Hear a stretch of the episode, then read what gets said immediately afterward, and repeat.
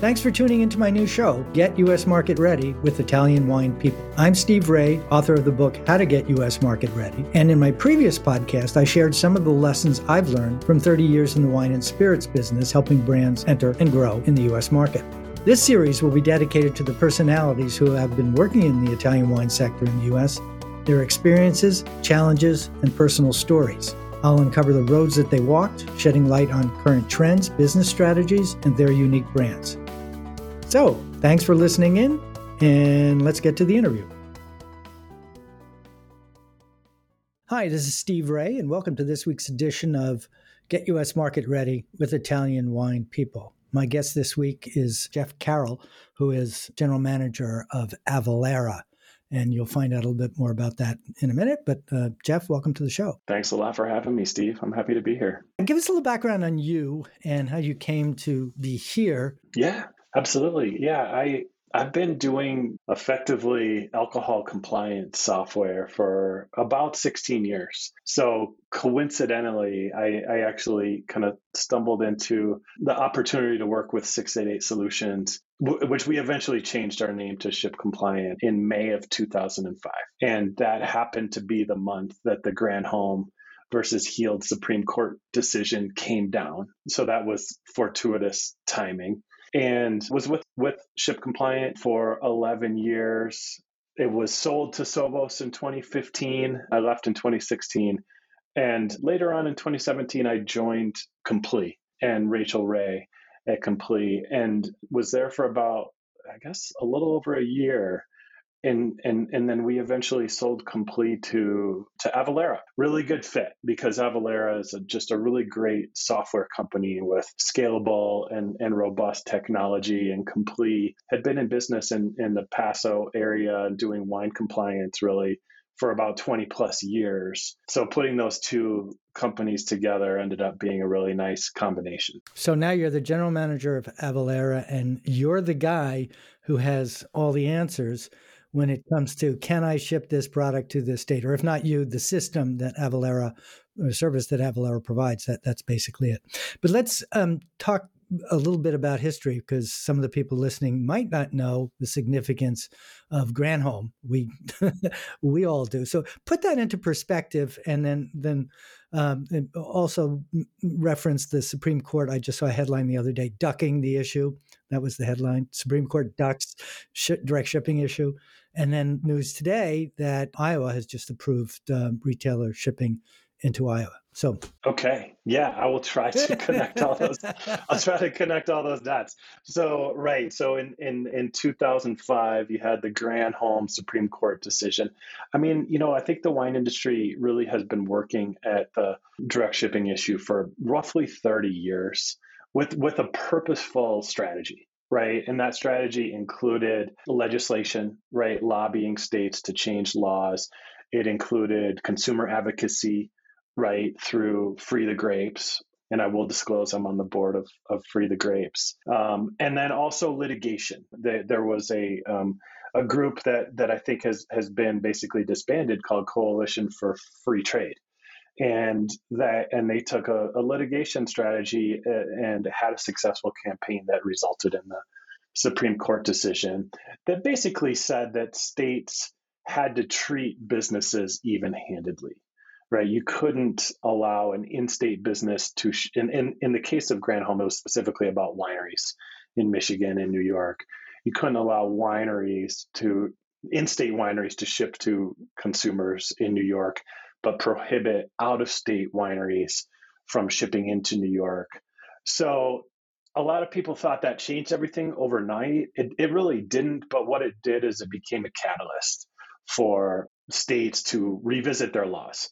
And um, you saw from 2005 until today, really, just a flood of legislative activity where all these states are creating these systems that allow for direct shipping from wineries. Let me, let me yeah interrupt there. So the the uh, Granholm thing that was the point that it was uh, relative to a domestic winery and did not, or is known to now to not include retailers.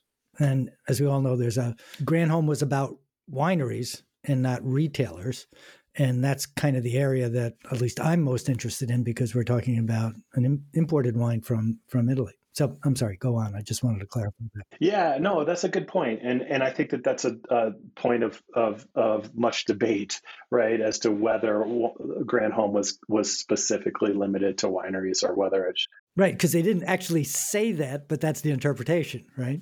yeah, and and first, and no, and I'm not a lawyer. I'm not a constitutional lawyer, right? So I, I only go so far, but but that was a topic of of much debate, and that's where, to your earlier question this whole Tennessee wine decision from a couple years ago comes into play is even though that case wasn't directly about direct shipping, it was more about, I think, Total Wine and More and whether or not they could get a license in Tennessee and, and their residency requirements.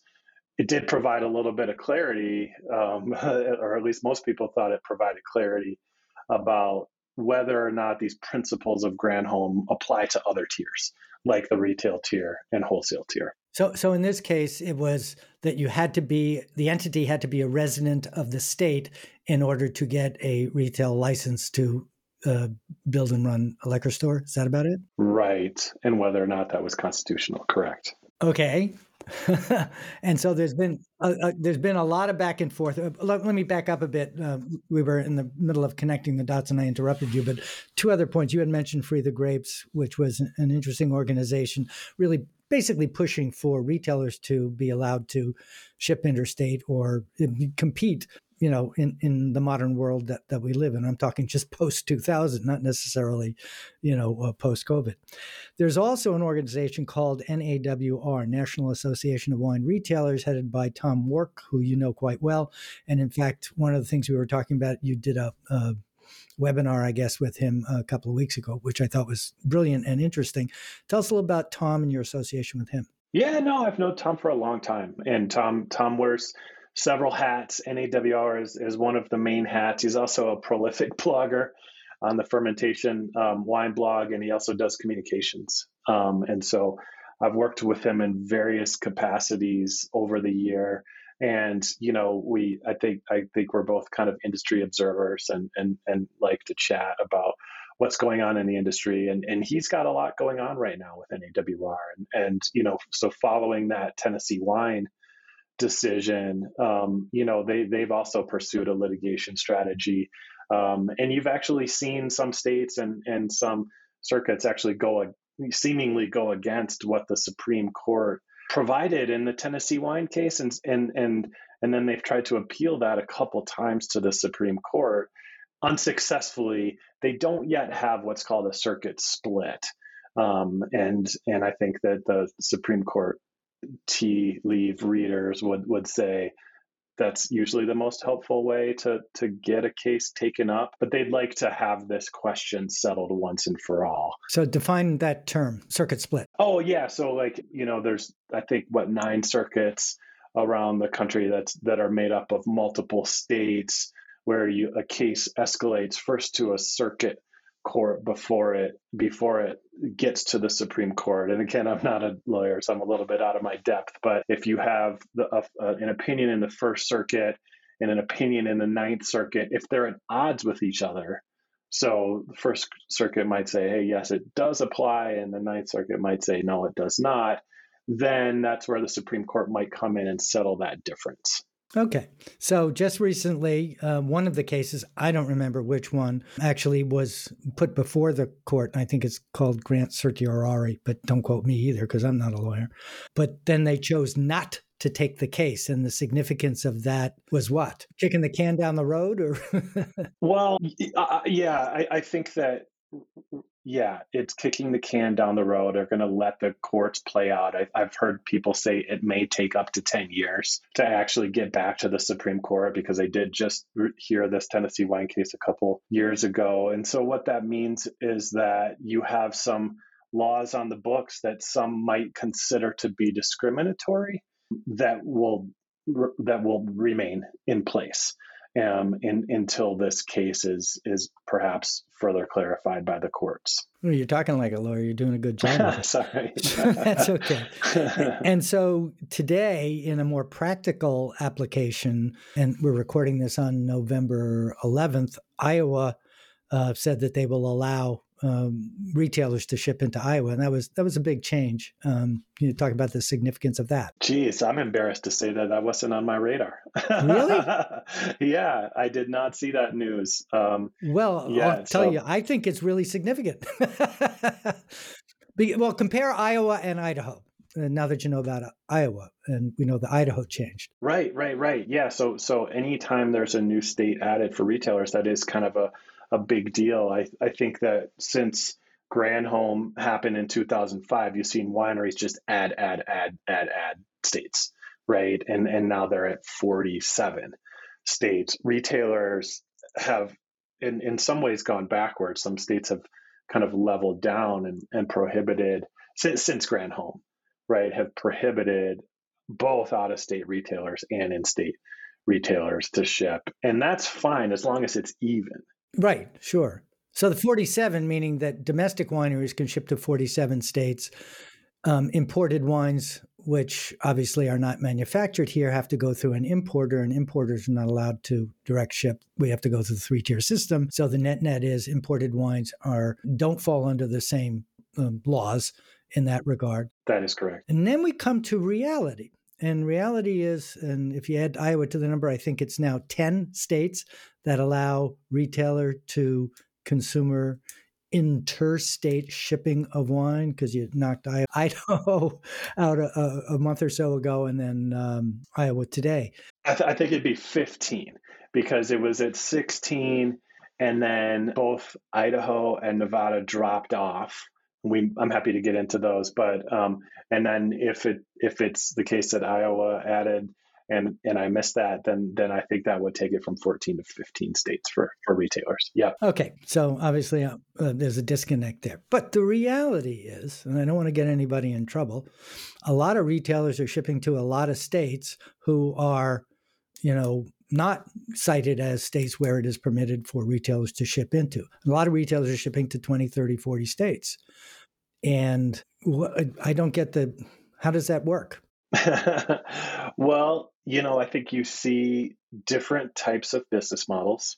I mean, don't get me wrong, right? There are some some some outfits that are just shipping illegally, right, to states that would require a license with, with or that prohibit shipping you know people shipping where they shouldn't be there's certainly some of that i would make the case that that's not as expansive as as you know some would make it out to be but but other companies employ strategies right that that leverage in-state businesses right so you could if you have a like you could ship to the 15 or, or 14 or 15 retail states from california but then if you want to get into New York, and New York isn't a state that allows interstate shipments from California, you could open a retail store in New York and you could sell, you could move product to that store and sell products from that store through the same website.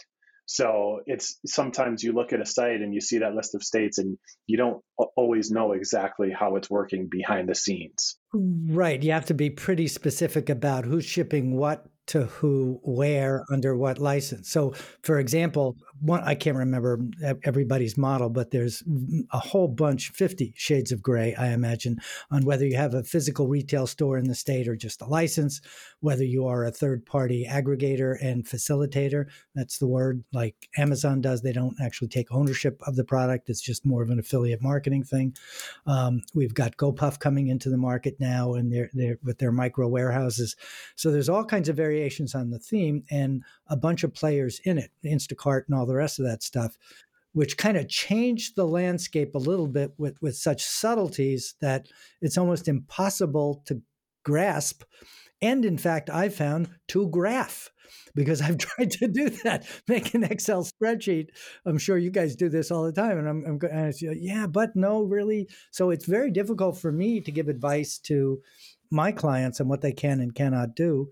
And at the end of the day, where I default to is um, these these are states where retailers are shipping to. I'm assuming that what they're doing is legal through whatever manner they do it. And if they allow us to, we can do promotions through them. And that's a way for my clients' brands to be sold through e commerce. There was also an, an instance, you may recall, uh, about five years ago now, where the FedEx and UPS, which are the two common carriers that legally carry and deliver uh, alcohol. The U.S. Postal Service doesn't do it, and that's under discussion. And I think it might even be included in this Omnibus Act. That just, not the Omnibus. This is the Infrastructure Act. The Omnibus was the one that was three years ago, where the where the taxes on wines and spirits and beer were dramatically reduced. But I digress. So the the point here is so many things are changing at that one time when those common carriers said, you know, we are going to take a hard line here. We are not going to deliver into states where there's any risk to us. And then they told the retailers they can't do it. And there are a lot of people who had really made e-commerce a huge part of their business that were basically shut down, you know, in a heartbeat. Overnight. Yep. Yes. I, I do remember that. and, and and that's becoming a big issue Right. I mean, are we, are we going back to that? Because I mean, basically, we're back to this the same situation. Hey, uh, somebody might say, either at the state or federal level or TTB or regulatory level, hey, this is getting out of hand. You guys got to stop this. And I think what the retailers want, if I can speak for them, just as you say, an even playing field, right? And and and an answer. can I or can't I, and where? Uh, I don't want to run the risk of stepping over the line without knowing where the line is. Yeah. Which is where you guys come in, right?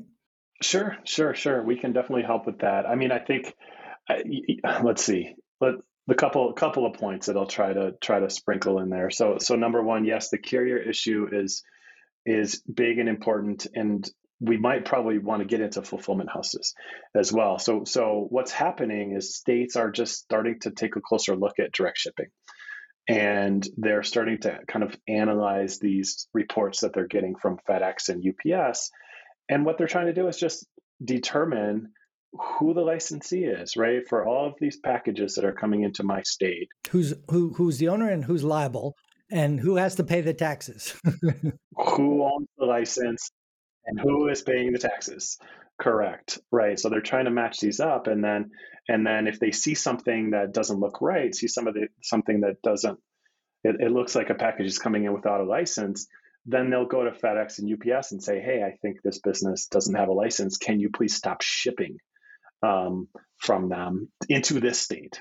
And so now you see the carriers keeping track of who holds licenses in in which states, and and they should be blocking uh, for the most part, shipments from licensees that do not hold licenses where a license is required. Um, but then the next level on that is this fulfillment house issue, which is really blowing up right now. Is is and that happened in Tennessee this year, where I think it was on the order of 60, 70 percent of the packages say they're coming from a fulfillment warehouse that may be located in the state of Tennessee. Well, uh, uh, well, in, in California, for example. Oh, okay, okay. So fulfillment house in California, right? Because a lot of California wineries, right, store their their products, and and and then these fulfillment houses do the pack and ship, right, from from their warehouse, and the packages look like they're coming from those, even though that winery that they're shipping on behalf of may hold a valid license in Tennessee and does in most cases. The agency can't see who that licensee is right? So they're mm-hmm. looking for additional visibility there. And, you know, in a lot of cases, they've changed their laws to create a license for these fulfillment houses and then a requirement that the fulfillment house report who's making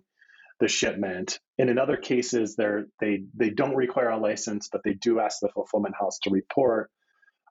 The whole point of all of it is just to simply make sure that when packages come in, that a somebody holds a license, B, taxes are paid, and C, they're following the rules. And that's what Avalara is all about, that it provides the service for these shippers to comply with the law as best they can and as best anybody knows because you guys are kind of the central repository for uh, how to do all this stuff yeah Yeah, yeah, we're focused on tax and compliance, and and we help we help suppliers mainly, um, but also marketplaces and retailers and and wholesalers in some cases. But we help in both channels, right? Both when products are moving through the three tier system, and there's a set of compliance requirements when you're moving through the three tier system, and in the direct to consumer channel. And that's where it really gets complex in terms of sales and use tax calculation, alcohol tax calculation, filing of these tax um, returns, registering products, all that, all the rules associated with it. Those are the the problems that we help solve for for people. Okay, so you use the term marketplaces. Define yeah. that for me. Yeah, so it you know a, a, fundamental concept in in the world of alcohol is that only licensees can sell.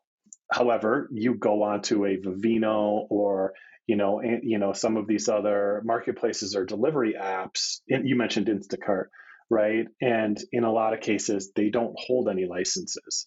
So in the eyes of the regulators, those platforms are effectively soliciting sales on behalf of licensees and kind of routing those orders to the, the licensees to accept and fulfill.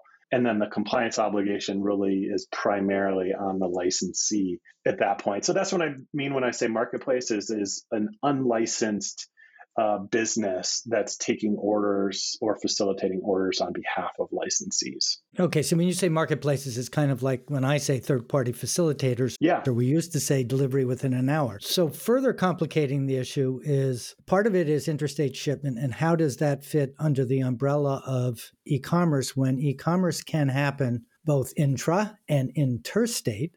And depending on how the delivery goes, whether it's done by the retailer himself with one of themselves, with one of their people delivering into a house in a local area, an apartment in a local area, or through a common carrier not different sets of absolutely i guess they are different sets of uh, rules and regulations that apply to each of those and so that's where some of the refinement in these third party facilitators and marketplaces comes because the way they're structured allows them to do um, a certain number of things. yeah yeah absolutely and i so there's e-commerce mm-hmm. and then there's interstate shipment and they're related, but one does not, you know, uh, overarch the other. Yeah, I was just going to say, I think that's an important point. Like we think about ecom, e- we we tend to use these terms pretty loose.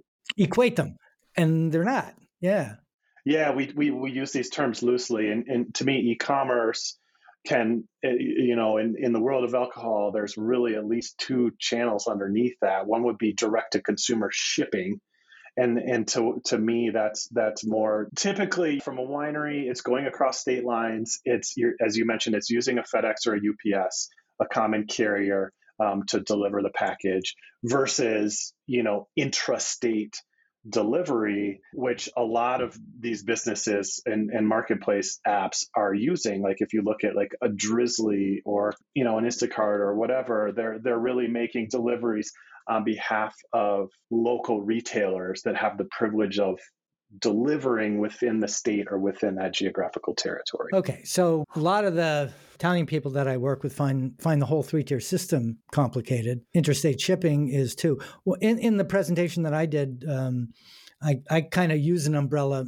metaphor. You know, here's here's the umbrella, which is the overarching thing, e-commerce, and the DTC direct to consumer, I define as direct from a domestic winery to a consumer, either inter or intrastate, and trying not to use DTC to describe sales from a retailer to a consumer, either in a state or us. Now, that's my definition, but the problem is that's not everybody else's definition. And so when you say DTC and I think e-commerce, we're not necessarily talking the same thing. So it takes something that's already confusing and makes it more so when we're trying to make it more understandable. Yeah, and, and you and I are in the thick of this, Steve, right? Like we we we see it and we talk about it all, all day long and we don't even have common definitions.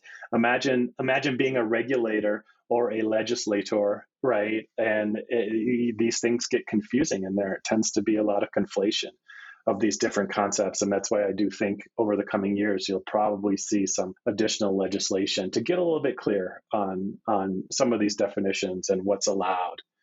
Yeah. I was I, I had the chance to read some of uh, the, the, the I don't know what you would call it uh, minutes from whether they're hearing, sorry, minutes from whether they're hearings or a lawsuit or whatever it happens to be. And it is so clear that many of the people who are on the deciding side have no concept of the three tier system and all the legal things that apply and append to that. So it's kind of like the blind leading the blind or the blind leading the clueless.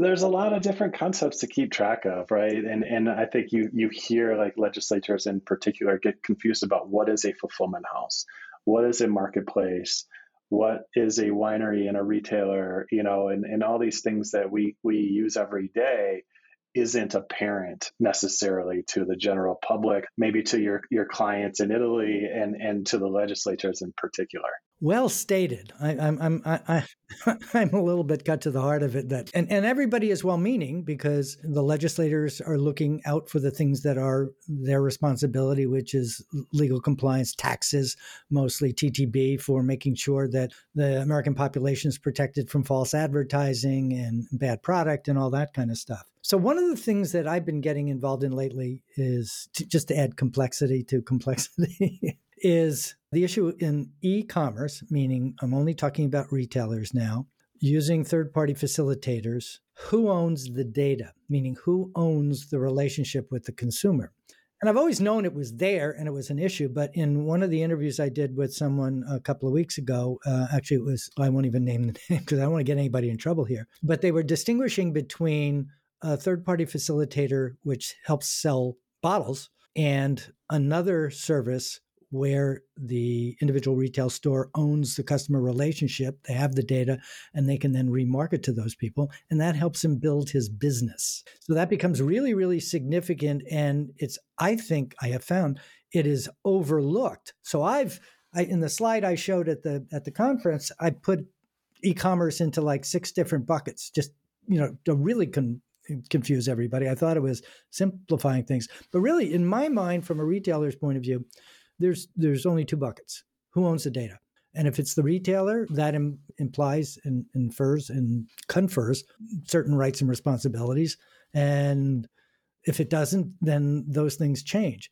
At the end of the day, I think uh, if I can speak for you and Tom, the NAWR and the idea of, of, freeing some of this stuff up, the original one for Free the Grapes, is let us compete let the individual retailers, we want to keep the individual retailers in business in the US. They perform a really important service of advising and counseling consumers. You know, I'm having spaghetti. What should I have for, you know, for the wine with that?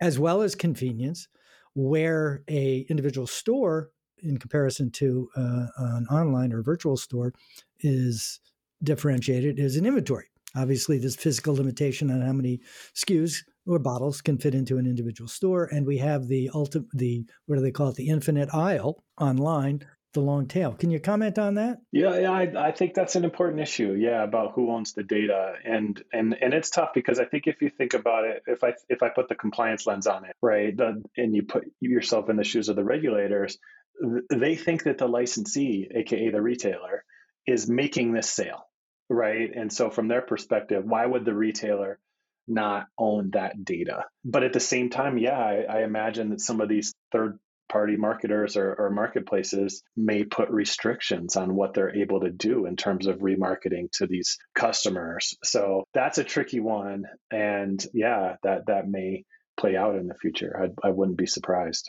Okay, you dodged that one. Here's another one. So thank you for that. So when uh, one other complication. Uh, okay, so I, I have a, a client in London, and we were exploring e-commerce. Who can do what? And they couldn't look at that data because the e-commerce providers look for your um, IP address, and if you're in Connecticut, it only shows you the inventory that's available in Connecticut, which might be a completely different set of items that are available in Colorado, California, and I can see why consumers get um, confused, but more importantly, upset. Meaning they taste a wine that they've had somewhere, and then they say, go to their retail store. No, we don't carry it. They can't order it in their state, and they can't have it delivered, and that gets them all frustrated. That's not cool either. right. Yeah. No. And you raised an important point earlier, right? Which is that when we're talking about these 47 states that allow wineries to ship, we're talking domestic wineries, and and we're talking and in a lot of these states, especially the ones that have changed or passed laws recently, that they do put a restriction on the making sure that those products were produced by that winery. So what does that mean? That imported wines are excluded, right? So imported wines just do not have that same level of access. And from a consumer standpoint, yeah, if they're looking to get a direct shipment of imported wine, you're going to have a really hard time. You're going to be primarily limited to those states, those 14 or 15 states that allow retailers to ship, assuming the importer moves it to a retailer, right, makes that sale through a wholesaler or directly. You're limited to those states, and so it's it's tough sledding right now for imported products. Well, there's one thing that happened that I thought was particularly telling. I don't know if it, if people realized what was going on and planned for it to happen, whatever. When uh, that omnibus bill passed back in 2018, I think, in December of 2018, where federal excise taxes on wine, beer, and spirits were dramatically reduced by 90%. That didn't get a lot of visibility to the general public, but it changed the financial calculations of everybody in the business. And it freed up quite a bit of margin for those who were able to follow where it was and how do you get a piece of it. But what I thought was particularly interesting, those reduced taxes were applied not only to domestic wineries and spirit producers, distilleries and breweries, but also imported. That was the first time that one of those laws took into account imported wines and spirits. Do you think that was planned, or did, was that just something that happened and nobody was paying attention? Oof, man, I don't know if I am an expert on that one in in in terms of how that played out.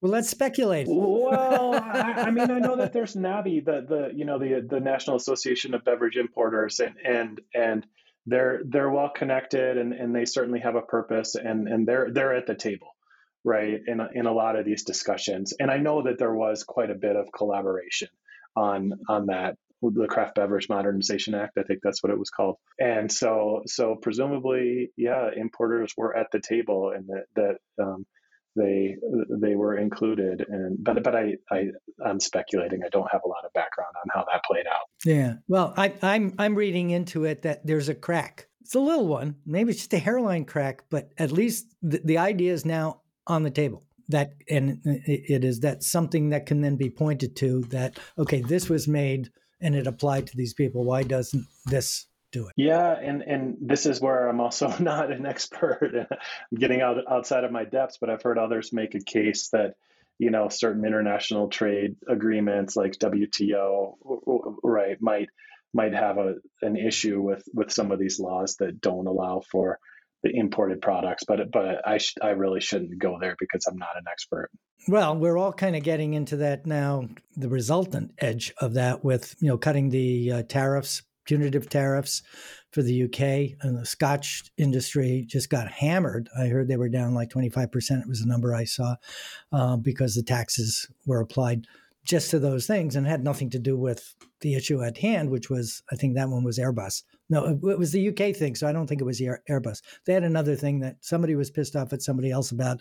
And they said, yeah, so, okay, uh, England, uh, Scotland. Yeah, let, let's put a tax on scotch. That'll hurt them. In France, so we'll put a tax on wine. Yeah, that, that that's what'll hurt them. And and then it, it kind of just all escalated to not make any sense at all. And yet here they were. So they just removed the UK thing. Does that uh, or the UK punitive tax on uh, spirits? How does that affect Avalara, and how do you guys adapt to changes like that? Uh, well, I mean, first of all, we're, we're primarily focused with state issues, state regulatory compliance. And so I, I know that this has been the whole tariff issue, it's been a really big issue, especially for groups like the Distilled Spirits Council, that, that they've been hard at work. And and so it's good to see those get lifted because I know that that was challenging for for them and for for a lot of their members and for just a lot of distilleries around the around the country. And so and people who couldn't get the product they want and were now paying, you know, 25% more. yep Yep, yep, that has been an ongoing challenge. So I think there's a lot of relief and a lot from a lot of um, people about those those getting removed. Okay, I'm going to ask you a question that's related to what we're talking about, but not smack in your wheelhouse or my wheelhouse. We've had COVID, made some incredible changes in the industry, particularly in the on-premise. But now you know, on things are not coming back to normal, but they are progressing forward. So we're just today was reported inflation was 6.8%. I don't know what period of time, whether it's a month or something, but it's a significant thing now. We never had to deal with it. We haven't had to deal with it for 30 years. Um, it's going to have a dramatic, as dramatic an impact, I think, on the beverage alcohol industry as the CBMA did in reducing taxes. Do you have any ideas? Can you put in your crystal ball and say, what impact is inflation going to have in the industry? Oh man, no. I I, I would probably touch that one. I would probably stay away from that. I, am going to be light on the economic theory stuff. Um, so no, I would probably stay away. Well, I will put this into the conversation. I'll answer my own question, and that is, I've seen this happen that because of the CBMA drop and because the federal tax is put into the hierarchy, if you will, if you're going down of, you know, here's your uh, Ex Works price at the factory, and here's your, you know, landed price to the importer, importer to distributor, distributor to retailer, and all that. If you lower the number higher up on that chain, it frees up a lot of margin and movement to put things in. Now we've got inflation coming back at the end. There's a lot of people that are, especially exporters, that heard about CBMA, haven't looked into it, don't know about it, and should be. Yeah, I think it did have a substantial impact. I am not going to comment on how inflation is going to kind of reverse some of the things that that put into place. But okay, you're really making me work. I'm sorry. Right. So, I'm sorry. it's okay. It's fine. It's fun.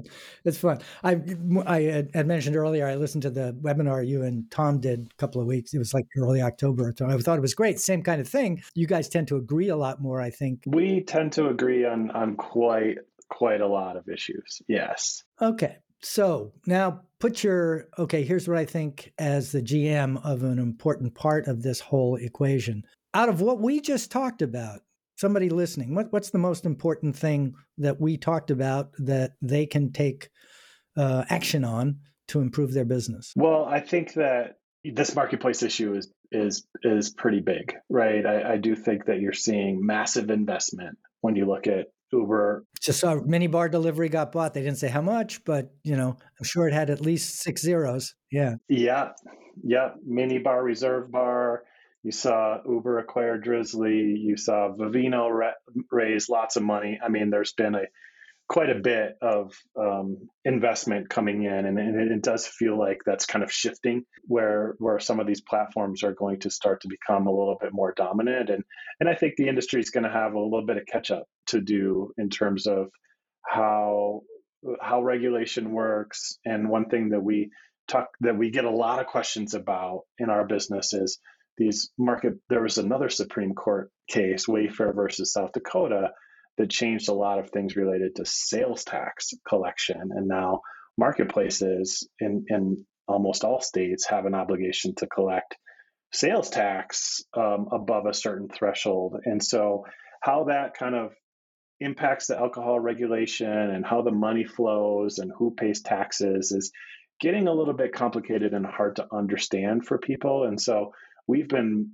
making a point of of of getting a lot of blog posts and webinars, and we're going to actually be doing one on this particular topic in December, I believe, to just help educate both marketplaces and licensees that are participating in marketplaces about how to do this compliantly without putting your business at risk.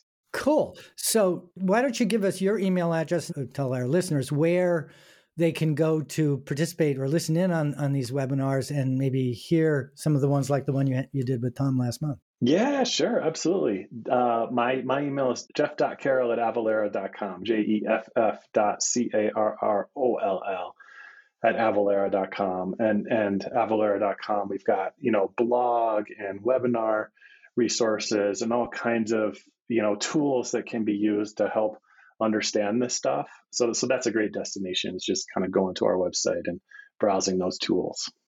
And that's my recommendation to a lot of people. And there's so much to unpack. You'll never understand it all, um, but at least you'll be able to get straight answers of the most current information on the legislation and how things are done there. And that's a big challenge because if you look it up in Google, it might be something from three months ago. Well, you know, yesterday you couldn't ship to Iowa. yeah. And then, and then another thing I would say is we have a partnership with Wine Institute, and and we kind of um, co-host and maintain this compliance rules portal, and that's at wineinstitute.compliancerules.org.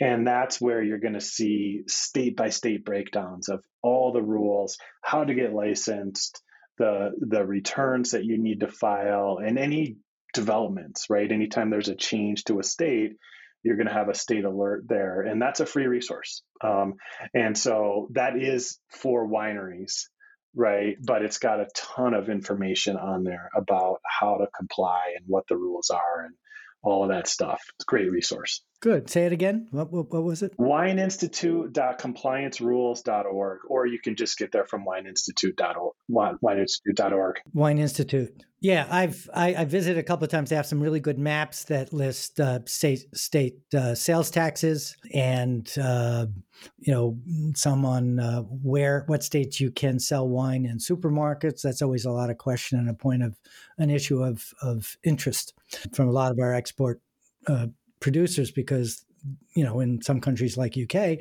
most of the wine is coming through supermarkets. That's not the case in the US and specifically it's illegal in New York. So that's why I try and tell people look there's things you can do in California that are illegal in New York and vice versa. It's a state based thing. This is not one country, it's 52 different regulatory entities. That's right. Exactly right. That's reality. And we, you, everyone listening, that's what we have to deal with. okay. Jeff, I want to thank you for participating and recording this with me. It's been uh, illuminating, and we probably made a couple of mistakes there. So I um, I'm going to give a disclaimer here. We're not lawyers. We're just talking about stuff that we read, and that's interesting related to uh, wine business in the U.S. Steve, thanks so much for having me. It's been a real pleasure. It's it's always a pleasure talking to you. So that was Jeff Carroll, GM of Avalara. We'll see you soon on the circuit. Sounds great. Thanks so much.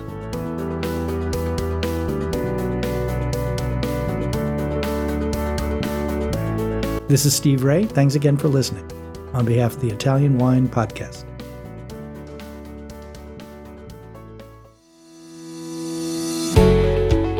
Guys. I'm Joy Livingston, and I am the producer of the Italian Wine Podcast. Thank you for listening. We are the only wine podcast that has been doing a daily show since the pandemic began. This is a labor of love, and we are committed to bringing you free content every day. Of course, this takes time and effort, not to mention the cost of equipment, production, and editing. We would be grateful for your donations, suggestions, requests, and ideas. For more information on how to get in touch, go to ItalianWinePodcast.com.